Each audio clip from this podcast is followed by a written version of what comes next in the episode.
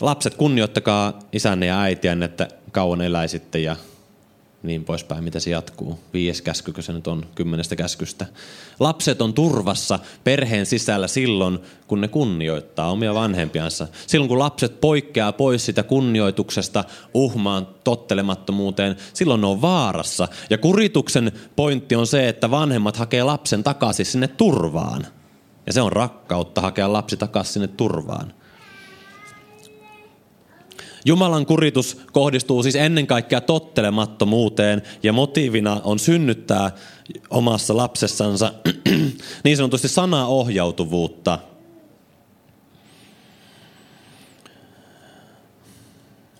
Ja lasta, tämä on myös tärkeä tarkennus mun mielestä, lasta ei tule rangaista siitä, että se on lapsi. Esimerkiksi eilen oli sellainen tilanne, että oli lankomies käymässä ja oltiin grillikodassa paistaa makkaraa, juotiin kahvia ja oltiin lähdössä sen jälkeen yhdessä sitten vielä liikkeelle autolle ja lapset sai mennä hetkeksi siihen pihalle. Ja oli kuraa keli. Me sanoi, että ainoastaan kengät saa koskea maa, maahan ja hanskat. No me juteltiin siinä kymmenen minuuttia henkeviä ja rukoiltiinkin oikein väkevästi lankomien kanssa ja sieltä sitten tuli mun oma lapsi, en sano kuka, se on ihan läpimärkänä. Ja lankomies vielä siinä muuta auttoa sanotti sitä, että joo, että, että on, se on muuten tosi pahoilla, että ei tarvitse olla vihainen sille. Mutta tavallaan lapset on lapsia, ne unohtaa. Ei se ollut uhmaa, ei se ollut tottelemattomuutta. Ja tavallaan siis kasvatuksessa fokus siinä kurituksessa tulee olla se, että, että jos on tottelemattomuutta ja uhmaa, niin siihen kohdistetaan se terä. Ei siihen, että lapsi on lapsi ja unohtaa, kun vau, mikä kuralätäkkö. Kyllähän siinä nyt isän neuvot unohtuu semmoisessa tilanteessa hyvänen aika. Ja onnistuinkin Herran armosta olemaan armollinen omalle lapselleni tässä, tässä tilanteessa. Mutta turvallista on lapselle kunnioittaa isänsä ja äitiänsä. Turvallista on meille Jeesuksen omille olla Jumalan tahdossa sisällä. Vaarallista on meille poiketa pois ulkopuolelle Jumalan tahtoa. Ja jos nyt kuvitellaan, sinä poikkaisit pois, tai jos minä poikkaisin pois, okei, eihän se ole niin kuin, että tästä, vaan se on pikkuhiljaa etenevä kompromissit vähän vähältä. Ja jos poikkaisit pois Jumalan tahdosta ja oltaisiin siinä tilanteessa, että vaatisit, tai minä vaatisin, että, että se minun synti tai sinun synti hyväksyttäisi tässä seurakuntayhteydessä, niin se olisi raamatun sanojen mukaan samaa kuin öö, vaadittaisiin, öö, tai että siis jos, jos tässä kuvitteellisessa tilanteessa vaatisit, että sun synti hyväksyttäisiin seurakunnan keskellä, niin se olisi sama kuin vaatisit, että sanottaisiin sulle, että rauha, rauha, vaikka rauhaa ei ole. Tämä löytyy profeetoista, tämä, tämä ilmaisu. Todellista turvallista tilaa tähän meidän keskelle ei synny, eikä muuallekaan synny sitä kautta, että asetettaisiin lakeja tai sääntöjä, joihin velvoitetaan sitoutumaan rangaistuksen tai seuraamuksen uhalla. Jumala ilmoittaa meille, että, että rakkaus täyttää kaiken lain. Ja mitä enemmän myö täytytään Jeesuksen rakkaudella, sitä enemmän me ollaan turvassa myös meidän keskinäisessä suhteessamme. Niin avioliitoissa kuin perheissä, kuin Jumalan perhe eli seurakunnan keskuudessa – mitä enemmän suvaitaan syntiä itsessämme, sitä suuremmassa vaarassa on meidän läheisetkin saada kokea vääryyttä. Käytän voimakasta esimerkkiä tässä. Jos minä katsoisin pornoa ja harrastaisin itsetyydytystä, niin mun perhe ei olisi turvassa, vaan sitä kautta me toivottaisin haureuden hengen omaan kotiini tervetulleeksi. Ja ne seuraukset ei ole hyvät. Me ei saada suvaita syntiä itsessämme. Me ei saada ajatella, että se, jos minä elän synnissä, varsinkin kun vastuulle on uskottu vaimo, varsinkin kun vastuulle on uskottu lapsia, niin synti minussa ei voi olla vaikuttamatta myös niihin ihmisiin, ketkä mun elinpiirissä on. Ja se automaattisesti luo turvattomuutta heille. Ja Korinton seurakunnassa korintolaiset, ne oli ylpeitä ja ne suvaitsi syntiä omassa keskuudessansa. Ja Paavali kirjoittaa niille, että ettekö te tiedä, että vähän ne hapate hapattaa koko taikinan. Yhden esimerkki avoliitossa elämisessä rohkaisee toisiakin väärälle tielle. Yhden epärehellisyys veronmaksussa kannustaa toisiakin ahneuteen. Yhden alaspainavat vähättelevät puheet omasta puolisosta seurakunnan keskellä luo tietä muillekin kulkea siinä negatiivisessa mukana. Puhumattakaan nyt juoruilemisesta sitten seurakunnan keskellä. Ja näin. Mutta tämä on tärkeää myös tässä tarkentaa, että ei mennä toiseen ojaan, vaikka meidän ei tule suvaita syntiä yhtään, että me oltaisiin turvallinen yhteisö hengellisesti. Niin sitä enemmän meidän tulee armahtaa toinen toisiamme. Raamattu sanoo, että rakkaus peittää syntien paljouden. Meidän tulee suvaita meidän keskellä keskeneräisyyttä, rikkinäisyyttä. Jumalan armo on meille itse kullekin uusi joka aamu, saadaan nousta ylös. Muistetaan, että minä en ole yhtään parempi kuin se toinenkaan. Ollaan samalla viivalla Jeesuksen ristieessä. Mutta Korinton paikallisessa seurakunnassa ne siis ne ylpeili sillä omalla suvaitsevaisuudellaan, koska ne oli niin omasta mielestänsä armossa kiinni. Ne suvaitsi sitä syntiä, mutta sellainen armo, mikä suvaitsee syntiä, ei ole mikään Jumalan armo, ei ole mikään oikea armo. Aito armo nimittäin Tiituskirjasta löytyy toinen luku ja 12. Aito armo kasvattaa meitä hylkäämään jumalattomuuden ja maailmalliset himot. Sitä aito armo ja sen vastaanottaminen saa aikaan sen armon vastaanottajassa. Jumalan armo kasvattaa, se vie eteenpäin. Ja vielä varoituksen sanana se, että synnin suvaitseminen tai se, että ei tuu täysin valoon niiden asioiden kanssa. Se antaa maaperää, maaperää perkeleelle meidän elämässä tulla ja alkaa sitomaan meitä. Avioliittokontekstissa tärkeä tarkennus, koska realiteetti esimerkiksi on sitten se, että vaikka on sitoutunut omaan puolisoon ja on avioliitossa, niin ihastumisia tulee – tulee niitä hetkiä, että, että omat tarpeet on jäänyt vaikka tyydyttämättä, koska ruuhkavuodet, koska milloin mikäkin. Ja tulee ihastumisen tunteita. Ihastumisen tunne ei ole syntiä. Mutta hirveän he- helposti saattaa käydä niin, että sen ihastumisen tunteen kautta perkele tulee ja alkaa kuiskuttamaan ja lupaamaan, että hei, että, että täällä on jotain parempaa. Ja tavallaan synnin puolelle mennään silloin, kun aletaan uskomaan niitä perkeleen valheita. Että hei, sulla voisi olla jotain enemmän – yltäkylläisempi, tyydyttävämpi elämä muualla kuin Jumalan tahdossa. Vaikka Jumala tahtoo kutsua meitä rakastamaan ja rakentamaan. Ja niin kuin alussa, alussa sanoin, että ajan tull, ää, saamme, miten se täällä nyt oli? Saamme niittää, jos emme väsy. Ajan tullen saamme niittää, jos emme väsy. Niin.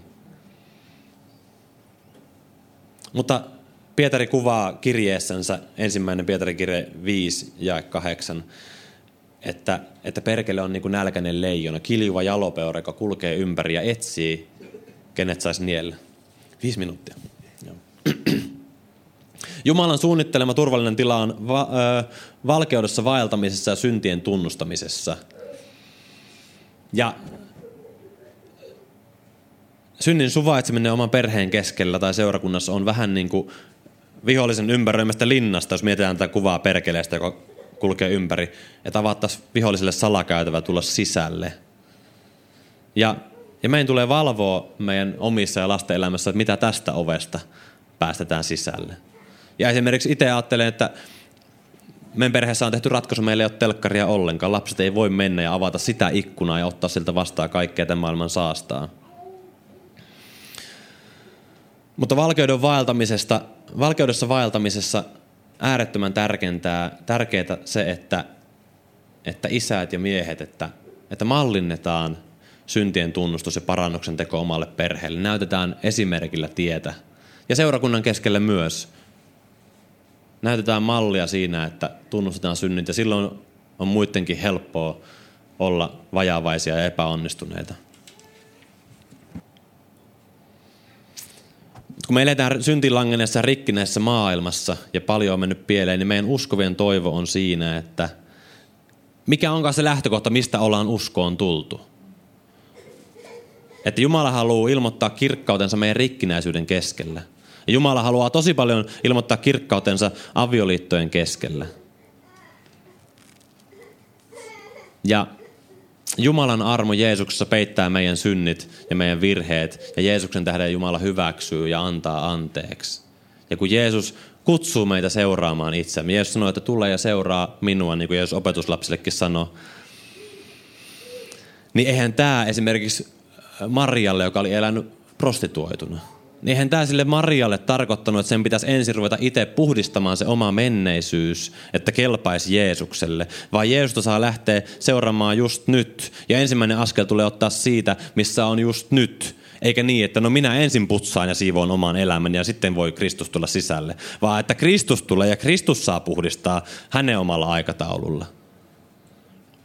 On vaikka avioero ja kantaa siitä syyllisyyttä, niin ei, ei, ei voi ruveta tekemään sitä ei, tavallaan, että ei Jumala kutsu, että tehdään nyt se ero tyhjäksi ja sitten kelvataan Jeesukselle, vaan tavallaan ollaan siinä, missä ollaan nyt. Ja sitten siitä Kristus, Kristuksella on henkilökohtainen opetussuunnitelma meille itse kullekin ja saadaan lähteä sen mukaan etenemään sitten.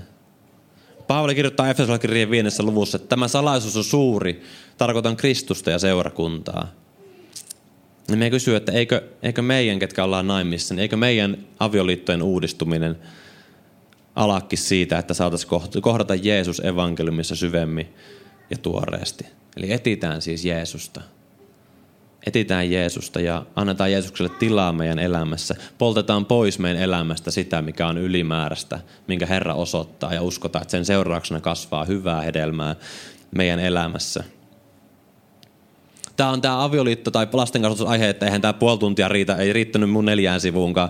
Tavallaan, että tästä oikeasti voitaisiin luodata syvälle ja, ja tulee ja, ja näin. Ja on, on paljon olemassa hyvää materiaalia myös. Mutta tota, haluaisin vielä ottaa tuosta tuon lopusta ton, ton, miten se puhuu. Jeesushan paljon käyttää perhesanasta. Jeesus puhuu meille ennen kaikkea taivaallisesta isästä. Jeesus on Jumalan poika. Ja Jeesus muun muassa kertoi sitten tuhlaajapoika-vertauksen. Siinä oli isä ja kaksi poikaa. Ja, ja ihan valtava, ja tämä niin kuin johtaa meitä myös tämän ehtoollisen sanoman äärelle. Lopetetaan tähän, meidän on tämän vielä. Se tuhlaaja poika siellä nälän hädässä, riutuneena, kaiken tuhlanneena, himoissansa mässäileena, ihmisrauniona, teki parannuksia ja lähti tulemaan. No se, se parannuksen teko ei ollut kovin täydellistä. Sehän meinasi nimittäin ansaita se isän rakkauden takaisin. Sehän meinasi mennä töihin isälle. No mutta isä kuitenkin juoksi vastaan. Tämä poika tuli rääsyissä ja isä tukki tämän pojan suun ennen kuin se poika ehti alkaa kertoa sitä suunnitelmaansa isän rakkauden ja hyväksynnän ansaitsemisesta. Ja pöytään oli katettu juhlaateria ja tämä on voimakas kuva Jumalan rakkaudesta meitä kohtaan Jeesuksessa.